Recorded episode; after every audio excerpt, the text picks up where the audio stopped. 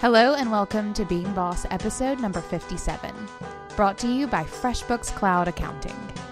All right, you guys, we have Ramit Sethi with us here today, and he is the author of the New York Times bestseller, I Will Teach You to Be Rich, and writes for over 500,000 monthly readers on his website at iwillteachyoutoberich.com. Let's get real, say what you mean there, where he covers psychology, personal finance, careers, and entrepreneurship. And I'm on Ramit's newsletter list, and everything that he sends every week, I'm like, yes, amen. Like, he, uh, you guys are going to like this one.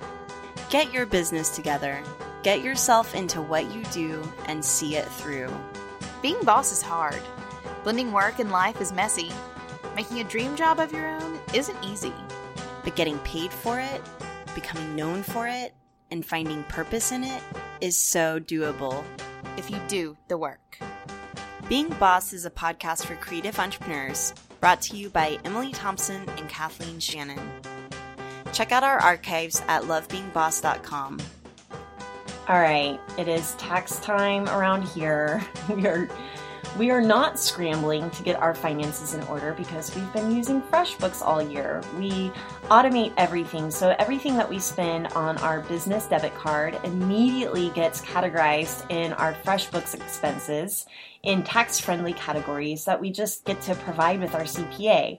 And she'll ask us for things like our profit and loss reports or our cash reports, and it's so easy just to pull up in our FreshBooks cloud accounting system. It's so easy.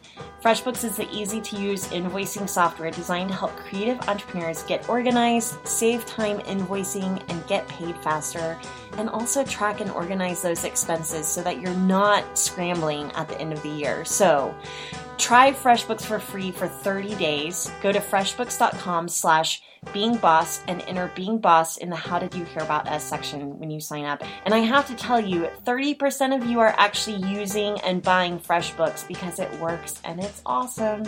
Try it out. Ramit, hello. Hi, thanks for having me. Yeah, thanks for joining us. We appreciate your time. Let's go ahead and just jump in. I want for our bosses who listen to this podcast to they they may not know you and I think I first heard you either on like a TED Talk or maybe it was even Lewis Howes podcast uh, the School of Greatness. Yeah, it's like my guilty pleasure podcast that I listen to. Anyway, um, so like tell tell us a little bit about your background and how you got to where you are today. Yep, I uh, so I started learning about personal finance and psychology a long time ago because you know I came from a pretty big family. My parents are immigrants from India, and they said, "Okay, cool. You want to go to college? That's great." Well, actually, every Indian person has to go to college. but if you want to go to college, you have to get scholarships because we don't have any money to pay for it. And so I'm kind of a weird systems kind of guy. That's I just is the way I think, and I love systems. So I built a system that helped me apply to about 65 or 70 scholarships. And I ended up paying my way through undergrad and grad school at Stanford. And but the funny thing is, the first scholarship I got, or one of the first ones, they wrote the check directly to me. So for a 17 year old kid, you know, this check of, of whatever amount it was was this kind of a lot of money. And it was 1999, 2000, and I basically took that money and invested it right in the stock market because that's what you do with your scholarship money, right? and uh, it, it actually didn't work out very well at all because I lost half that money. And I thought that investing meant picking stocks and all that stuff. And meanwhile, you know, I go to college, I decide I better learn how money works. And I'm studying social influence, I'm studying psychology and human behavior. And I just realized that most of the money advice out there was total BS. That's really what got me started down this path. So, fast forward, I ended up learning about money. I ended up realizing that the typical advice about keep a uh, keep a budget and don't spend money on lattes Nobody really listens to that at all. Even the people who write it, I actually came to learn. And uh, eventually, I started writing a blog, which led to you know starting an entire business, and that business has been around now over 11 years. And I feel like it's expanded from just talking about money to really the being boss philosophy of finding your dream job, um, making bank, you know, and everything that comes with that. And yeah, even, I mean to tell you the truth, the money part of it is actually not the most interesting part to me. I mean, I think money is a part of a rich life, but it's a small part of a rich life. And so, you know, I wrote a book on personal finance and I was very fortunate. The community had grown, it became a New York Times bestseller. But ultimately, I I have no interest in sitting here talking about asset allocation for the rest of my life. I'd rather kill myself. Um, what's more interesting is the other parts of a rich life finding a dream job, negotiation, uh, you know, how to earn more, how to start a business, even social skills. Those are the parts of a rich life that are really nuanced and different. But I think for a lot of people, just to start, if you get your money in order, you get it working for you, you automate it, like I spend less than an hour a month on my money, you can actually afford to do the other things you want to do, which are part of a rich life. I love that so much. And we we talked to Jesse from You Need a Budget, who actually introduced us to you or made the connection to bring you on the podcast. So um, for our listeners, listen to that one too whenever it comes to budgeting. But um, okay, so Ramit, what does it mean to live a rich life? Like, what are some of the other aspects that play into that, and what like what do you think is the attitude there? And and really i guess what i'm trying to get at is i feel like a lot of the bosses that listen to our show are really freaked out and come to entrepreneurship with a scarcity mindset. And for me i feel like there's no better opportunity to make a ton of money than to be working for yourself. Mm. yeah I, I think that's a very interesting way of looking at it. I agree. I, you know we have to remember that the type of advice we get is mainstream. It's very much written for the lowest common denominator. So if you open up any magazine on money or you flip to any typical book on personal finance, what is the advice they give you? They say, keep a budget, and they say, don't spend money on lattes. In fact, don't buy jeans and forget about buying shoes or a vacate. Forget about it. Just save it all, and one day, you know, you'll have enough to maybe scrape by in retirement. Now, the philosophy that I have is that, first of all, there's a limit on how much you can cut, but there's no limit on how much you can earn. And I want to explain that for a second. A lot of people take that to say, oh, Ramit tells me that I can buy like $1,000 jeans. And my answer is, yeah, if you want to buy $1,000 jeans, that's awesome. I'll show you how. I'll show you how to earn more, how to negotiate your salary, how to increase your revenue. But you have to make sure that you can actually afford it. Right? So I think most of the advice out there about money is actually telling you what you can't do. No, you can't go here. No, you can't do that. No, how dare you think about ordering a cocktail with dinner. But my philosophy is actually use money to say yes. If you want to travel, if you want to buy a really nice coat, if you want to fly your parents first class to visit you, do it. Let's just figure out how to make the money support that rich life. I agree with that so hardcore. One of my very favorite things about about, you know, being an independent entrepreneur doing what I want to do and not under anyone else is that idea of unlimited income potential. Like you can't have that if you are working in a day job that's salaried and it doesn't matter how much overtime you put in because there's going to be a cap on how much that that check is at the end of every 2 weeks or whatever it is. I love the fact that we have the opportunity to to make as much as we want and we've we've talked on the podcast before about how how a lot of people have this mindset of like if you want to do something you know it's about cutting out things so that you can afford to do what you want to do. But for our crowd it's not about cutting things out. It's like what can we launch? What product can we can we get into the world? What can we make?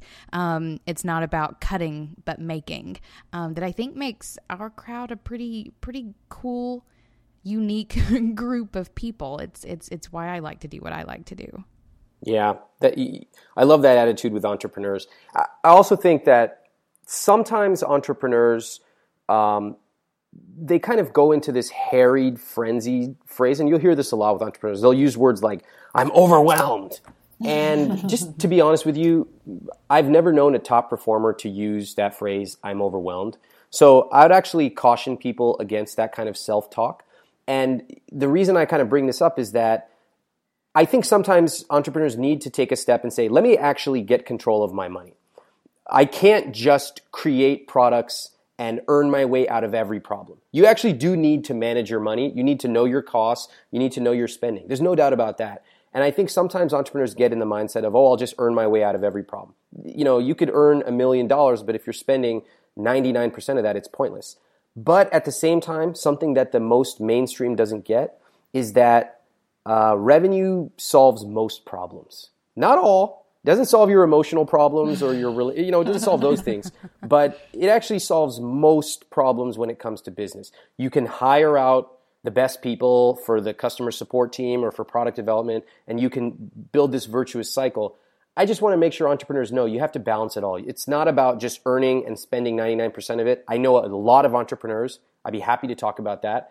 Um, I also know a lot of people who are very scarcity minded. And they're like, oh, let me cut back on all these things. And the truth is, we are cognitive misers. We have limited attention, limited willpower. And so if you're spending that limited willpower focusing on saving $3 a day on your latte, eh, who cares? In the grand scheme of things, that doesn't add up to anything. If you want your latte, great, get it, feel joyful and caffeinated in the morning, but you got to make sure you're managing the rest of your spending and your earning. Okay, I've been wanting to talk to someone about passive income, and I feel like you're the guy to talk to about this. so I find that a lot of aspiring creatives feel almost entitled to passive income, or at least this is a conversation that's happening in our sphere like passive income, passive income. Like that they can just make an ebook and that's enough. so I, I've been wanting to talk to someone about why passive income isn't so passive. Yeah. And I feel like you're the man. Okay, well, I, I've been earning passive income for probably um, seven or eight years. And how passive has it been? Uh, when did it become passive? Well, okay, let's. That's a weird question. I mean, because what does that really mean? So I'll, I'll give you an example. The first time I ever sold something, I had been writing my blog for about three years. I had been writing it three to four times a week, really in depth stuff. I had never charged a cent for anything. I didn't even have ads on my site.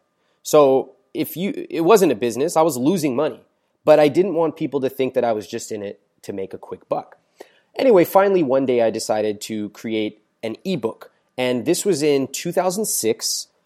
And I was, I have to tell you the truth, I was actually petrified of selling anything because I had a scarcity mentality. I thought that selling was bad and that people would leave and call me a sellout.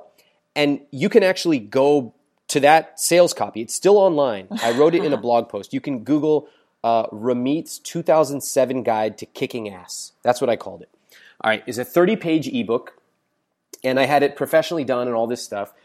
So I wrote this cowardly sales copy where I said, Hi guys, um, I've been writing for a long time and I think this might be useful. And yeah, I know you could probably learn a lot of this stuff for free, but I think that, blah blah blah. Okay, four dollars and ninety five cents. Oh so no, and you're now. apologizing for I'm it. I'm apologizing. I'm I'm doing what I what we call selling from the heels. Like mm. I'm like trying to make my case, but I'm like halfway out the door because I'm afraid. And you could see it all. It's still live. And guess what? Everything I was afraid of happened. You can see the comments. They're still up. I left them all up. Um, people called me a sellout. Somebody said, uh, this site jumped the shark. Somebody said, oh, so all along this has been about I will teach I to get rich, right? Like, like, and I'm like, in my head, I'm like, you, I mean, I wanted to curse them out and I felt that sort of pain at the bottom of your stomach. I felt it for like a week. Oh, it's okay? the worst. It's the worst. And I, I felt, I'll tell you what I felt. I felt betrayed because I had been writing for three years and giving everything I had learned for free I felt that there was not loyalty.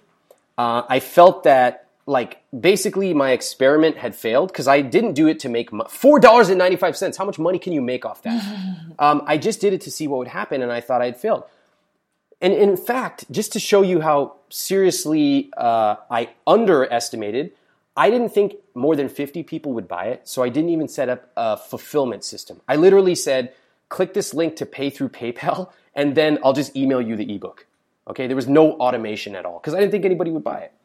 Well, what happened was I'm getting these comments, these sort of negative, arguably hateful comments, and then people, but behind the scenes, people are buying, and they're like buying a lot, and it kind of blew my mind because I realized that there's this vocal minority who really hates um, paying for stuff. They expect everything free they're freeloaders. And I realized that, and it took me about three years to realize this, honestly. It was a very brutal time. But it took me three years to realize that's not my customer. Those people will complain. It doesn't matter what price you say. They're going to say, oh, $4.95, that's absurd. Maybe if it was 45 cents, I would consider it. Um, other people said, Ramit, uh, I hate PayPal. I'm philosophically against them. Will you set up a place where I can mail a check? And, you know, I was so naive at the time. Do you know that I actually believed that people would do? And I actually set up a P.O. box. I went out of my way. I set up a P.O. box because all these people in the comments were like, oh, I'm not, PayPal sucks. I'm going to mail it. And I got a grand total of zero checks. Okay.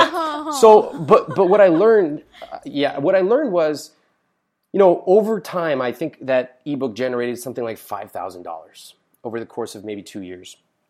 Um, it really opened my eyes to the fact that what people say versus what they do is very, very different.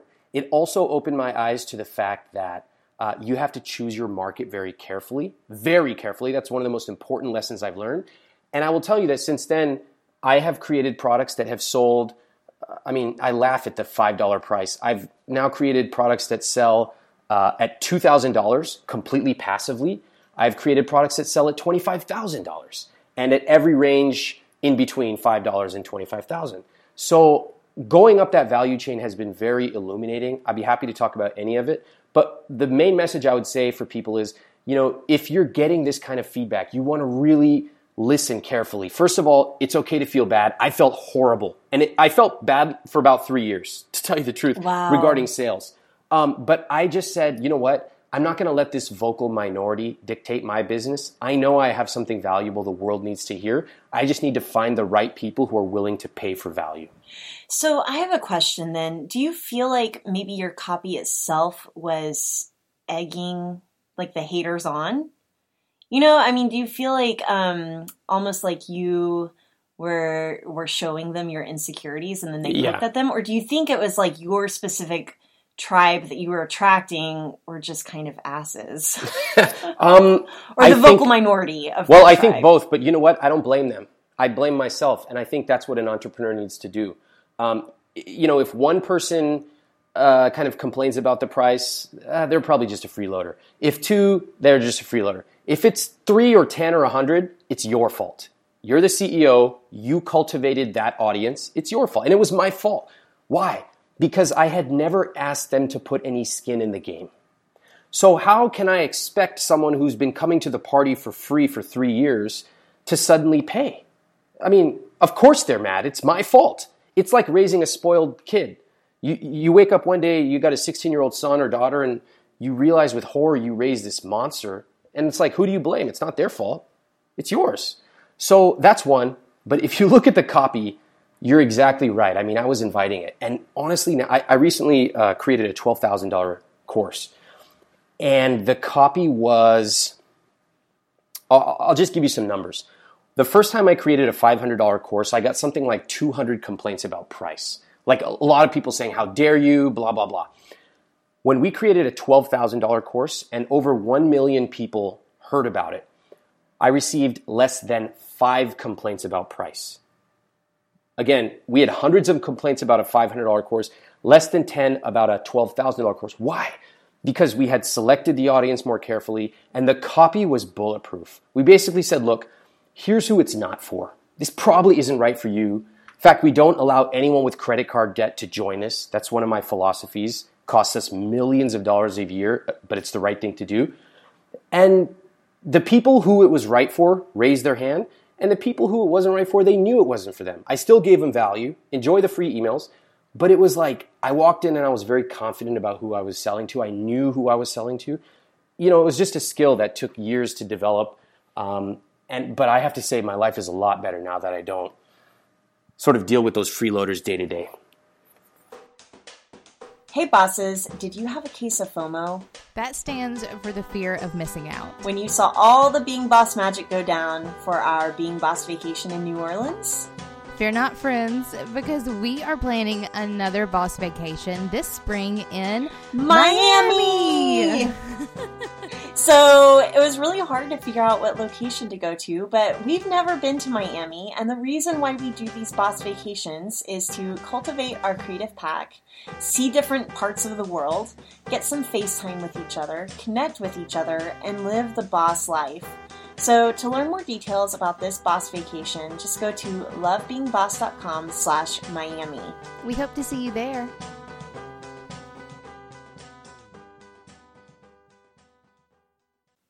So I want to talk about developing. Well, there are two things I want to talk about, but first I want to talk about developing the skills that it takes to go from being apologetic about a five dollar product to confidently selling a twelve thousand or twenty five thousand dollar product. Like, what goes into that? Can you tell us a little bit about your own like personal transformation there? Like, did that, that take like a ton of therapy time?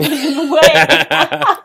you know what? or It- business coaching like wait how do you do that Well, it took a lot of work. I, it's, I think it's important.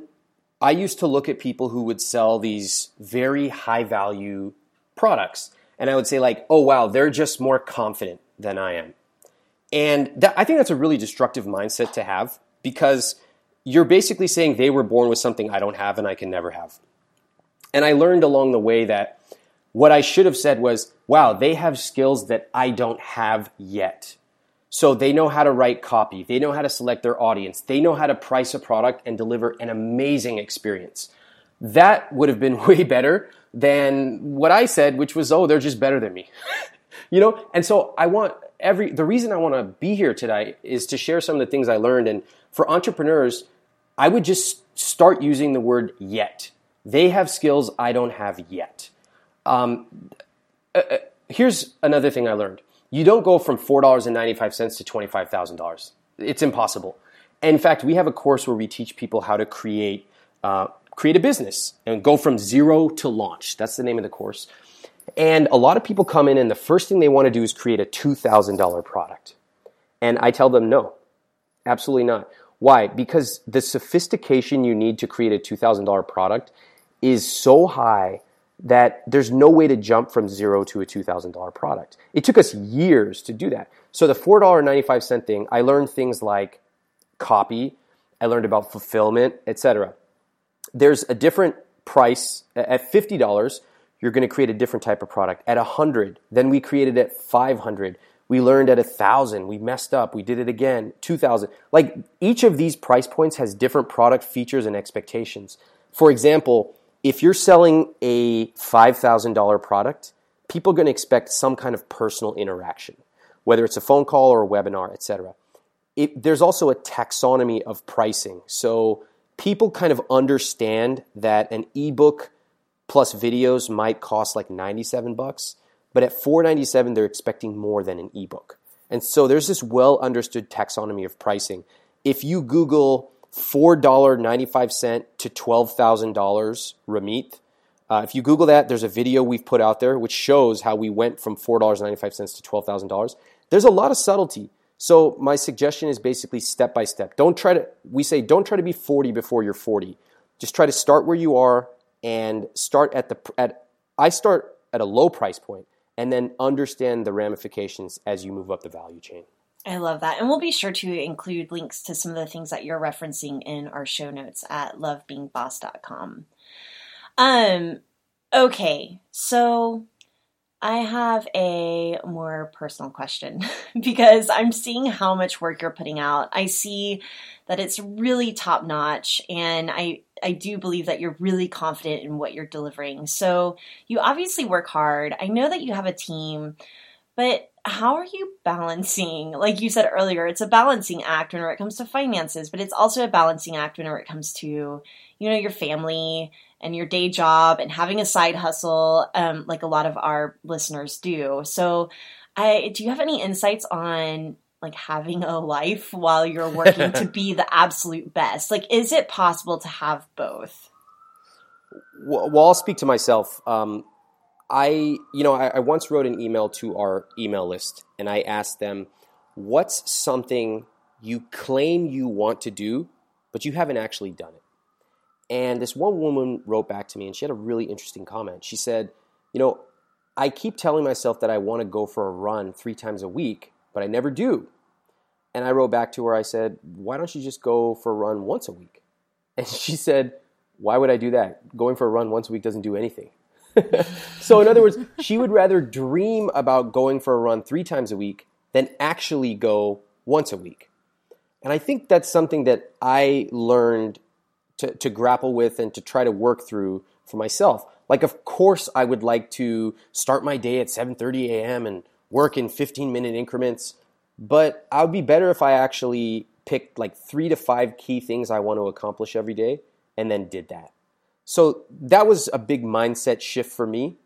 Uh, the way I think about my productivity and balance is first of all, if it's not on my calendar, it doesn't exist and it has to be there. So I am religious about putting things on my calendar. Second, I make it as easy for myself to succeed as possible. Uh, certainly not saying that I've solved the productivity problem at all, but uh, like everything is in its place. So I'm not spending a ton of time deciding what to wear. I kind of thought that through. Uh, my keys are always in the same place. My food is, I open my fridge, it's all there. Like a lot of planning goes into to having a really productive week. In fact, I think most of the, you know, I always say in life, 80% of the work is done before you ever set foot in the room. So, you know, when you open your closet, is everything there? Is it all folded? Is it ready to go? Um, when you open your fridge, is it all there? When you're ready to leave the house, is everything where it needs to be? I think those little details are actually surprisingly important. And the third thing is balance. I just you know, can't, sorry, I just can't wait for my husband to listen to this episode because he's going Oh, to yeah? see Kathleen. Oh, you listen, I don't- shit in its place. I don't mean to be, you know, marital dispute guy. I hope I'm not causing problems here. no, it's good. It's good. All right. Yeah, I mean, and also like sleep and um, like for me, I really like I work from home a lot, and so I want to be around people. So I make it a point to like make sure that I am out with friends, family, etc. Otherwise, I kind of go crazy. I think knowing that I don't feel guilty about stepping outside and uh, you know doing social stuff or just vegging, watching Netflix, or hanging out with my nieces and nephews, whatever it may be. Um, I need that. I think we all need some kind of rejuvenation, and we all know what it is for us. I really love the what you're saying about um, about having everything in its place. So we talk about we talk about things like you know balance and focus and all of those things like in a in a grander, more like abstract scale almost. Um, but I think that bringing light to those like really finite little pieces of your life is such like a key shift for a lot of people. Like you know making sure your desk is is organized and making sure your socks are put together in their drawer so you don't spend half the morning looking for like mixed match socks. Um, I think those little pieces uh, we don't bring it up enough, but um, but I think it's huge. A, a lot of people in our feeds lately these days are talking about the life changing magic of tidying up, which I know Kathleen and I have both done, and just sort of reminded me of that. Um, so if you haven't checked out that book, listeners or Ramit, um, I think that's a really good place to start in terms of getting those little life pieces put together so that you can actually be productive.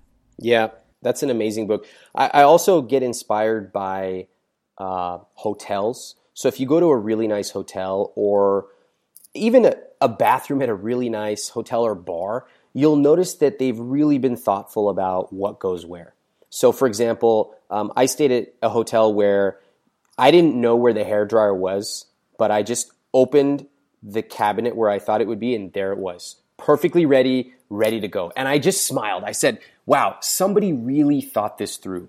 And I want my life to be like that. Almost like if you think about uh, a chef at a great kitchen, they don't have to move. Everything is exactly where it needs to go. And I wanted to create one of the, I don't really do New Year's resolutions, I do themes. And one year my theme was um, to surround myself with beauty.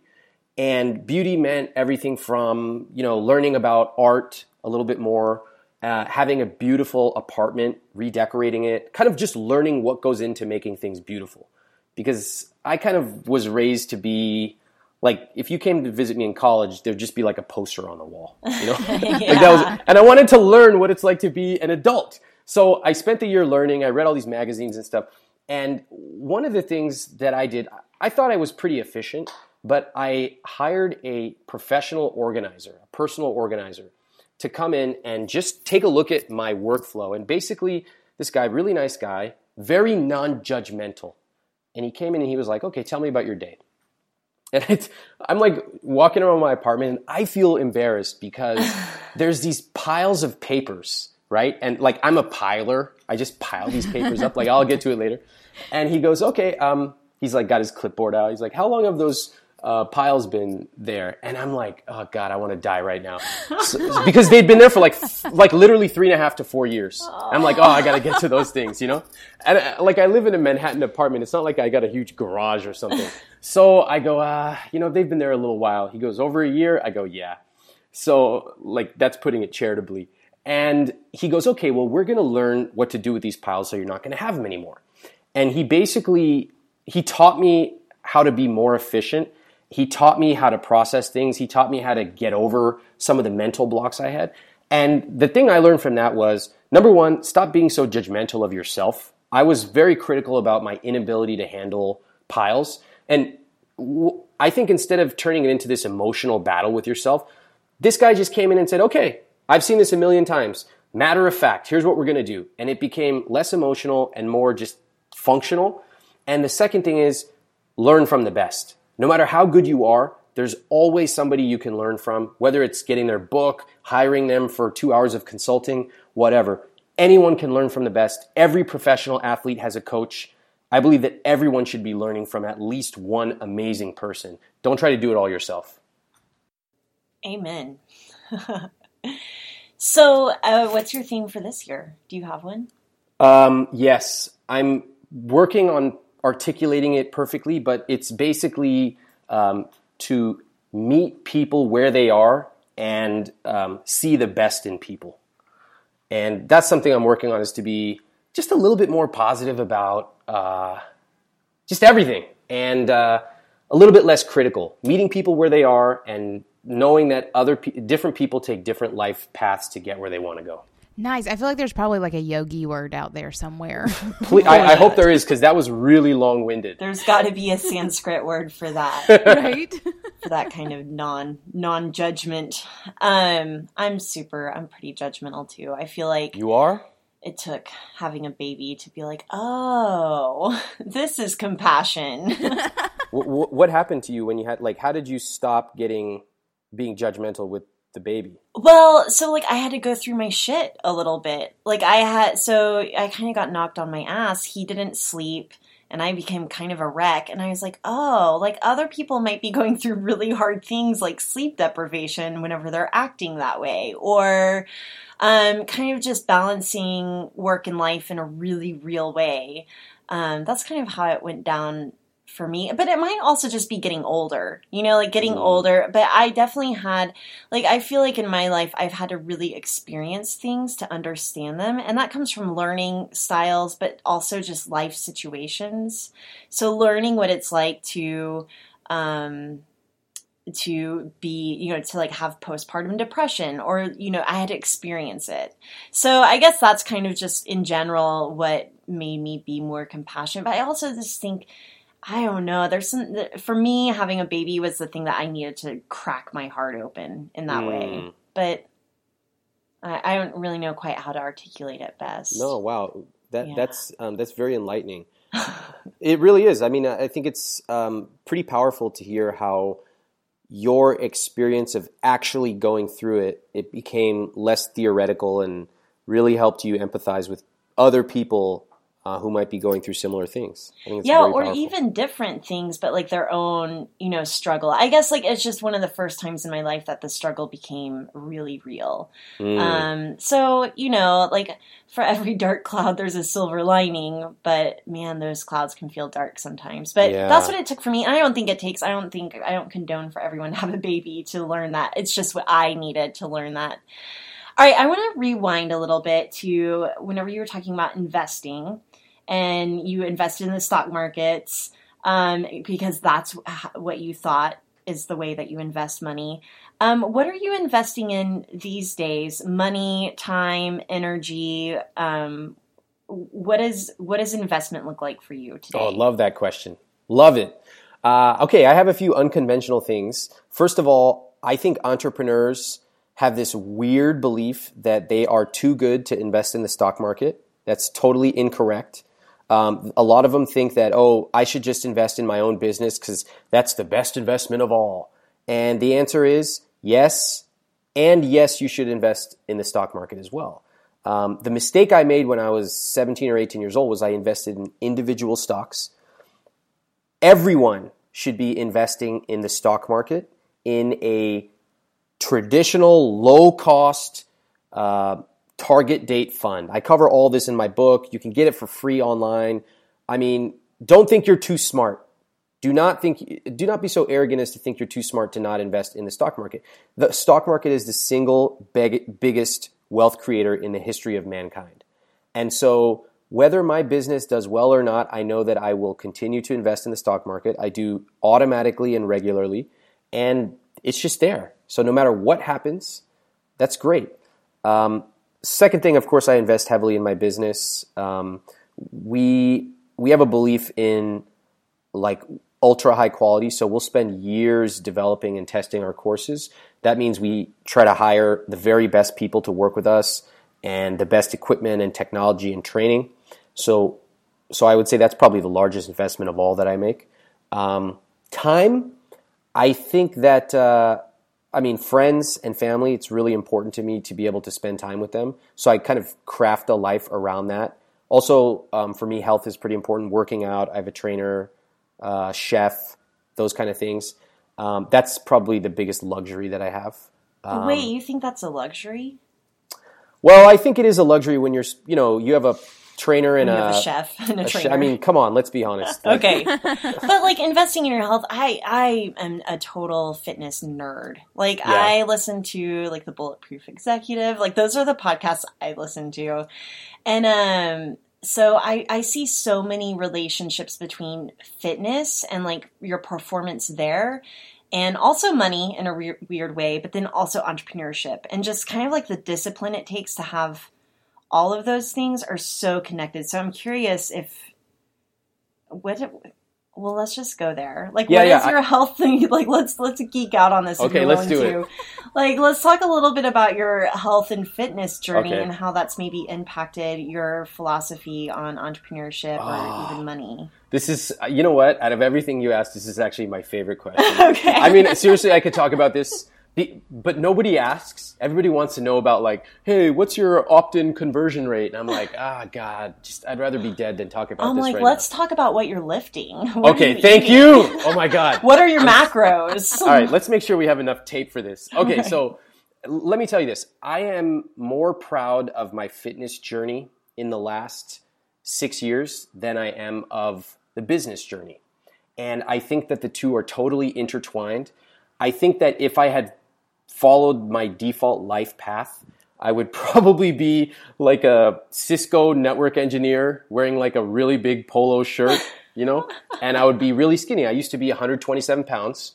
Uh, I'm just under six feet tall. I was a really skinny guy. I had the um, measurements of a supermodel, female supermodel yep Nice. and uh, not good, I don't think, for a guy. so, so I'll tell you the truth. You know, like moving to New York and just seeing everyone here is so attractive. I was like, all right, I better step my game up.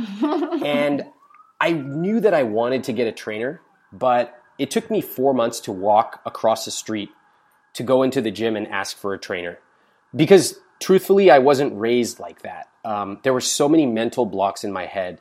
First of all, Indian culture isn't really about going to the gym that much.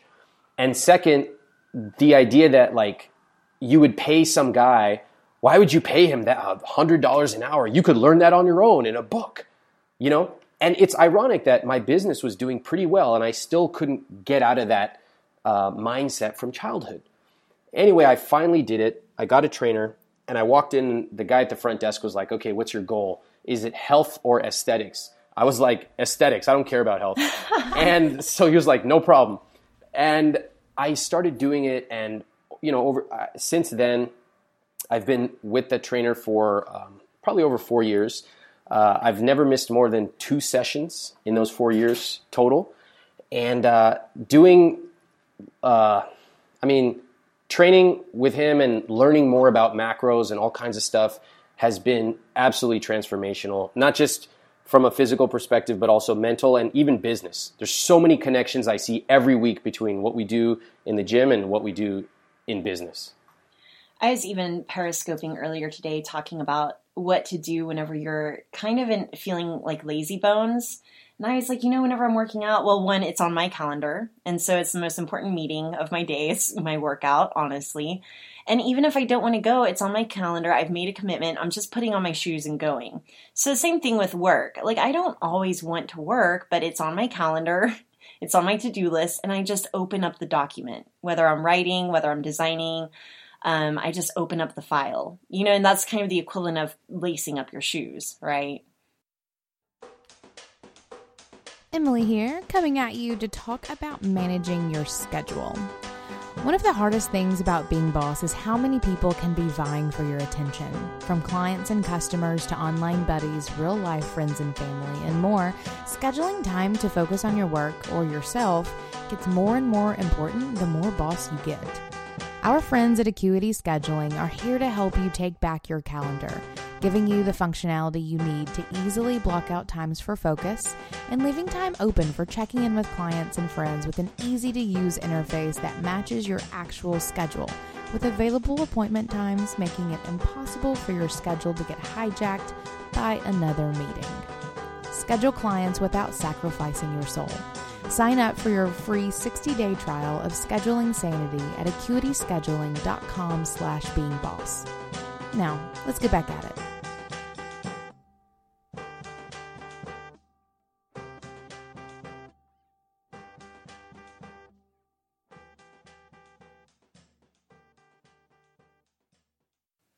But um so wait, okay, like I still want to nerd out though on fitness. So are your goals still aesthetics or has it moved to health? Um, I th- well, I'm very healthy now. So I eat basic. Like I said, I have a chef. My chef coordinates with my trainer, who coordinates with Oh, a nice. nutritionist. I set up a system so it all happens automatically, and I just open my fridge and the perfectly calibrated food is there, and I eat it. Um, this was my big thing. You know, I um, they say if you want to track what's important in your life, look at your calendar and look at your spending. And for me, if you look at my calendar and my spending, some of the biggest areas are working out and food. Me And- too. So, so in a way, I mean, while it is a pretty big extravagance, I'm really proud that I am conscious that this is where I want to spend my time and money, and you know, it's reflected. Um, but let me tell you something that's interesting. When I was like growing my business, and I wasn't particularly healthy or anything. I mean, I was fine, but I would read these interviews with CEOs, and the first question they always ask is like, "What's your morning ritual?" And these big shot CEOs, the first thing they always answer is, "I wake up and I go to the gym." And I would read that, and I would skip right over it every time because I was looking for, you know, what's their productivity system? What software do they use to stay in touch for CRM? And I just, I wasn't ready to hear the part about health and fitness. I didn't understand the connection. I was kind of like, yeah, yeah, yeah, they all talk about it, but that's not me. I'm not that kind of guy. I don't want to be one of those protein drinking jocks. I had all this weird self talk, you know? Like so many entrepreneurs, oh, I'll ne- I never do that. I- I'm not a salesy person. Like I would tell myself these weird phrases. Where did it come from? I have no idea. I just had these weird stereotypes. Well, when I started to like learn and surround myself with people who were more into fitness, I started to realize that, that first of all, there was a lot of stuff I didn't know. I was just making half this stuff up about protein. I didn't even know what protein was. And then getting help. Like I could have read a bunch of books, but the fact is, I wasn't. And so sometimes if you know that there's something you want to accomplish, but you just are not doing it, you can actually pay your way out of that problem. You can hire a trainer. Trust me, you're going to show up when you have that spending you've already done. So that's that's my psychology insight from there. If you want to talk about uh, macros and lifts and stuff, I'd love to talk about. Too. I don't know how many of your readers care. right? They're like, shut up. No, but know. you know, um, I after I had my baby, I started doing macros and bodybuilding and all of nice. that. decided not to compete or anything because I feel like a lot of people develop eating disorders and kind of skewed body image issues that I was not down for. But um, I, I think that stuff is so fascinating, and like you, I see so many parallels between working out and being healthy. So one of the things I was going to say whenever you talk we're talking about systems, I was thinking literally staying hydrated is one of my biggest business tools. Like if I can just stay hydrated, I'm less irritable, I don't get headaches, I don't get as much brain fog. It's kind of silly, but I think it's huge and that's that's a big investment that I put in myself. Um, so I just think it's really interesting and fun. And okay, so one of the things I wanted to also say about kind of being where you're at and even scaling a business, sometimes I think about health and fitness so much the entrepreneur in me is like okay how can i how can i convert this into like some sort of business something? But then the other part of me is like okay here's where i'm at. What i'm an expert in is personal branding. You know like that's where i'm at not fitness so much. But kind of acknowledging that maybe one day i can grow into that somehow. And i feel like that's something that you've done with your business is you've set it up as a you know niche with with I uh, with finances, but that it's able to kind of slowly evolve, you know, yeah. into different things. I, I never would have predicted that I would be writing about the things I am now. So, for example, um, when I started off, I was writing about personal finance, and I got really in detail on that. And I wrote the book, and I, you know, I answered questions and built systems for like probably about 10 years on personal finance. But as I said, that was just a small part of a rich life. Then it, I was like, you know, I want to. I went on book tour, and sometimes your most interesting ideas come from the most unexpected places. I asked the people on book tour in just these random cities around the country, "What do you want me to write more about? What would help?" And that's when they said, "Love your personal finance stuff, but I want to know how to earn more."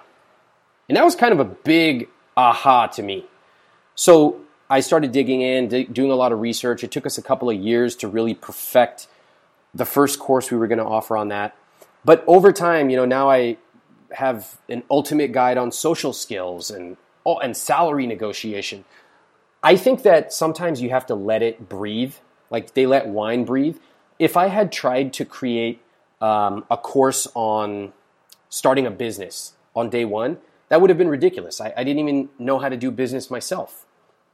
But, and if I had tried to create one on social skills, well, I wouldn't have had the sophistication to do that. There are things right now that I've put aside for, the, for about three years because I don't know how to do it yet. But I know that one day I hope I figure that out and then, you know, I can, I can make that work. So to me, it's interesting. You have fitness. The way I approach that is I have exactly the same things. I have interests in these different areas. I kind of write it on a piece of paper and then I revisit it every six to 12 months. And if I figured something out, maybe it's the right time. If not, I can wait another year. I think it's cool that you have that patience of waiting a couple of years for a product to be just right. And I feel like that's a challenge for a lot of entrepreneurs is waiting to release something until it's perfect, which I feel like you are good at doing. But then also at what point do you just say okay i need to launch okay can i can i talk about this? Because i think yes i would love for you to talk about it. This is uh this right here has been worth millions and millions of dollars to us okay and i believe it's one of our secret sauces i want to talk about this um, the amount of people i see online creating um, shitty is it okay if I say that? Yeah, we have we have a big red E next to our podcast. Oh, great. Okay, um, just why why create a shitty course or product just to get it out in the marketplace? And if you really dig into this, let's dig into the psychology. A lot of people say, "Well, I got to get it out. I need to lean startup, this and that." And if you ask them, "Hey, have you ever bought a product where you didn't love it?" "Oh yeah." "What'd you do?" "Refunded it immediately." "Would you ever buy from that person again?" "No." And so we're treating other people exactly the opposite of the way we would want to be treated. And I want to give you some actual numbers uh, internally here. So we have we have products that we we're now in year uh, 2.5 of testing this one product. It's not even going to be out for a long time. We're just not there yet. Now we have the resources and the patience to be able to do that. But we also know that by the time it comes out, we can virtually guarantee it will be very successful. The way that we do that is not just hope and pray and spend three years and a lot of money. We systematically test it along the way. I'm not saying you need to test something for three years.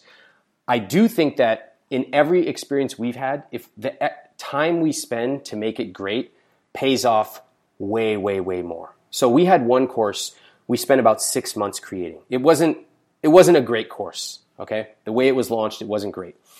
We had another course we spent about 12 to 14 months on. We really took the extra time. That second course generated millions and millions of dollars more than the first course. So I'm all for testing and agile and all of that. We do all of that.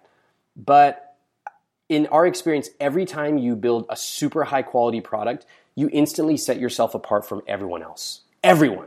Because most of the market is just creating low quality junk. So, you know, and the way we know this is we measure our retention rates, we measure repurchase rates. Um, one example is our customers repurchase at a rate 2,300% higher than non customers. What does that mean? It means that once people buy one thing from us, they usually love it, so they keep coming back.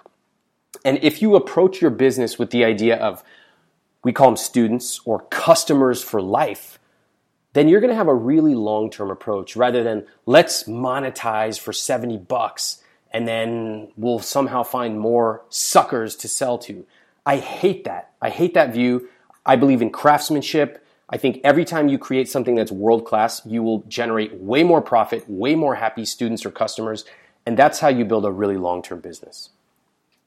That's really inspiring. It, and I think that my problem, and maybe a lot of the entrepreneurs listening, is just this sense of urgency. Like, if I don't get it out now, I could die. Or maybe, what if podcasts aren't relevant in two years? You know, so for example, like Emily and I are working on a product right now teaching other people how to podcast with a couple of our buddies who also have a podcast. And, um, and it's like, what if we don't get it out now? Like someone will beat us to it. And there's just that sense of urgency there. But um, I'm inspired now to be a little more patient. But that's the, yeah, and let's let's spend a second on that. If you're building something that could potentially expire in two years, what are you doing? Oh, good point. Why, why are you wasting your time on something that's so temporal that in two years it's pointless?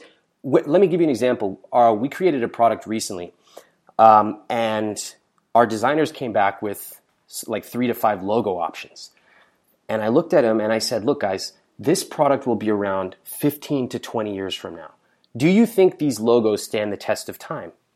And that completely reframed the way that they designed it. They had come up with these somewhat gimmicky logos. And I said, you know, if it's 2025 or 2030, do you think people would want to buy this? And, and instantly they realized the sort of time scale we're dealing with if you're playing in a $50 sandbox or you're playing on a one year scale, what are you doing? Hmm. Hmm. I, have got a lot to think about now. Right? Emily and I are going to have a long meeting after this. I'm just kidding. Scratch our year plans. We're done, guys. Right. No, like you know what? the way the way that we think about it is this: we say, look, we we know, we believe that we create really great world class material, and we don't just say that to be arrogant. We always are listening. We're asking people to reply to our emails. We're doing tons of surveys. Like we're really keeping our ears and eyes open. So, assuming that we are creating great stuff, we believe that it's just a matter of time before somebody comes and buys from us.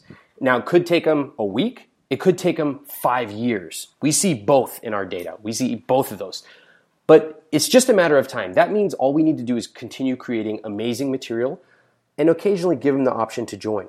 Totally different than hurry up, I'm overwhelmed, we need to do this launch, otherwise the podcast market's gonna go away. Like, that that whole mindset of being overwhelmed and rushed and frenzied and harried, it's like you're comp- you're doing what everyone else is doing. Yeah. And I would rather play like you know what I heard? I heard a great quote. You never hear anyone in a Mercedes commercial screaming. never. and so ask yourself, what kind of business are you building? We, Mercedes. Bingo. So if you're truly building a Mercedes, I'm not saying there's anything wrong with um, like Kia. Kia is a great business. Okay, McDonald's, amazing business. There's nothing wrong with that. But you can't claim you're building a Mercedes business and then offer a 50% discount. You can't. It makes no sense. You can't claim you're building a Mercedes business and then roll out an ebook or a course that's half-assed or it's not the best in the world. So if you're building a McDonald's business, that's awesome. You can roll those things out and you just sell them at volume, which means you need to have really clear acquisition strategies. But I would say that like we, our business is built around more of the Mercedes model. We never try to be the cheapest, never. We try to be the best. Uh, we don't do discounts. Um, we are very clear about who we allow and who we don't. If you have credit card debt, you cannot join our flagship courses. So we're very selective about our audience and we expect them to be selective about us. I would say that for entrepreneurs, you really want to ask yourself, what kind of business do you want to run? And that trickles down a lot. It's not just, oh, I want to operate a Mercedes business because they're so cool. Mercedes is like very selective about what they do, how often they release products, etc. And so making those decisions can be the difference between, you know, mediocre, mediocrity or big, big success. Well, and I think that also hugely plays into, um, again, I know our crowd, a lot of them are like, leaving day jobs to start their own business or or just sort of fell into the business they've started and and I think this speaks very heavily to getting yourself into the mindset that you're going to be around doing this for a while. I mean, not a lot of us really think about the longevity of what it is that we're building because we are doing business online and things go so quickly and all those things we hear all the time or we just don't really commit to this thing that we're building in a way that has us looking 10 to 15 years down the line. I know that whenever I made the conscious decision to do this business, where, you know, I had just been kind of freelancing for a while, and then I made up my mind that no, this is a business I will actively build. That mindset shift did tons of huge things for me. And I, I think this speaks very heavily to that idea of of taking yourself seriously and taking the business that you are building seriously and taking the products that you're building for your business seriously and thinking of it in terms of like a long term plan as opposed to, I just need to get through the next six months. Yeah, totally agree. You know what? If you need to get through the next six months, get a job. Yeah. Tell you Yeah. the truth. Do you know how many people write me? And by the way, I have a whole course on that. Find your dream job or just use my free stuff. I don't care. I have so many people that write me. They're like, Ramit, should I join your course? Um, I really want to create a business. I love what you have to say. I uh, just got laid off or I quit my job. Like I'm, I have about three months of cash left, and I really want to. I'm like, no. No. What are you talking about? You're like, buy yourself some food and get a job. but here's the craziest thing: when you tell people to get a job, especially entrepreneurs, it's very insulting to them. And I actually think that that's the, one of the most arrogant things you can do. How dare people think that they're too good to get a job? There's nothing wrong with a job at all. It's totally respectable. 98% of people have a job. And I just think about my parents coming here from India. What would they have done? The answer is they would have done anything um, to keep their family fed and clothed. And suddenly we have a bunch of people who are following these dreams of passive income and they think they're too good to get a job. I think you start by being financially secure. That's why we don't allow people with credit card debt because they make crazy decisions. Okay? And so you get your finances under control, you're calm, you're cool, methodical, and collected, and then you can have a long term perspective on starting a business. If you're down to two months of money, I mean, just what kind of decisions are you going to make? So I like to just take a slower approach, a whisper approach. And when you can do that, when you can surround yourself with other entrepreneurs who are not just trying to make a quick buck, but like really thinking long term, the kind of people you admire, that can make all the difference in the world. Yes. I love that, like just that intentionality behind it. And it's even, you know, a shift that Emily and I have experienced with creating this podcast. It started as our side hustle it organically grew into what it's grown into. But now this year we're like, okay, let's get intentional. What is our Yeah. plan? And How does that feel? it feels so Different. good. and it does feel different because we've certainly have our hustles where we're like, okay, let's hunt. You know, but then it's the difference between hunting and farming, right? And we're super into I think farming and kind of giving it all away. I know that's a philosophy that you believe in too, where you're giving as much good stuff away as you can so that you build your tribe, right? Yeah, we, we give away 98% of our stuff. Our goal is always for our our goal is to create free material that's better than anyone else's paid stuff. And so if you if you Google like the ultimate guide to personal finance or the ultimate guide to salary negotiation or social skills, just take a look and we'll let the work speak for itself. Uh, or you sign up for our email list where you know you can get our free emails for five years. Don't buy a thing, enjoy it. Um, I kind of love what you just said about intentionality. You didn't start like knowing about long term farming and all. It's just like, hey, this is our side hustle. Let's just take it day by day. I love that. It's like you're climbing to the top of a mountain. You may not be able to see the peak yet, but every day it's just one foot in front of the other. Now you get to the next hill, and now you can see the next hill. Uh, That's like, it's like the world and your business unfolds in front of you, but we're not trying to jump from zero to the peak. We're trying to take it step by step, very methodically. Yes. Which brings us full circle to that, you know, running th- uh, three times in a week versus just running once a week, right? Like, just be where you are, make shit happen, one step at a time. All right, Ramit, I don't want to take up too much of your time. Tell us about where um, our listeners can find you. What are you launching now? What do you want to talk about? Where do you want people to find you? Okay, we have a whole new site at growthlab.com. Everything relating to online business. You want to know about copywriting? We've got material. We show you our actual test results from copywriting. You want to know about monetization, conversion, finding a profitable idea, or email marketing? We teach all of that stuff at growthlab.com. Go there, get on the newsletter. We would love to show you um, our material. And like I say, 98% of it is free.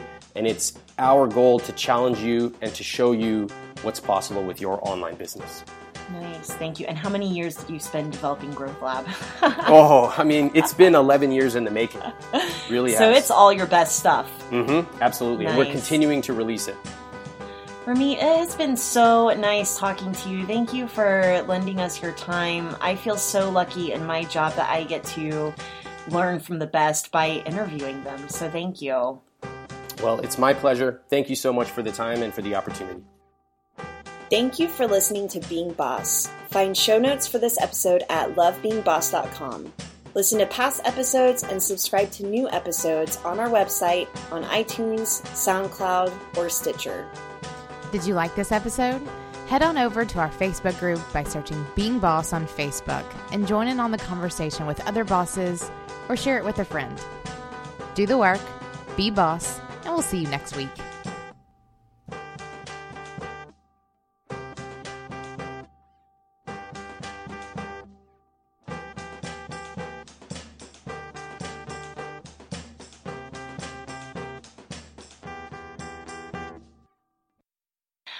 To tell you guys that there are 30% of you out there actually using FreshBooks. Our conversion rate is so high. Our listeners are actually using and loving and buying FreshBooks. So um, the proof is in the pudding, y'all. Try it out. cut that out. proof is in the pudding, y'all. Keep it, keep it. No, cut that out. anyway, Proof is All in right. the pudding, y'all. The proof is in the pudding, y'all. like, I'm from Oklahoma. right? Do not use that as a blooper either. My I want God. to. It's funny.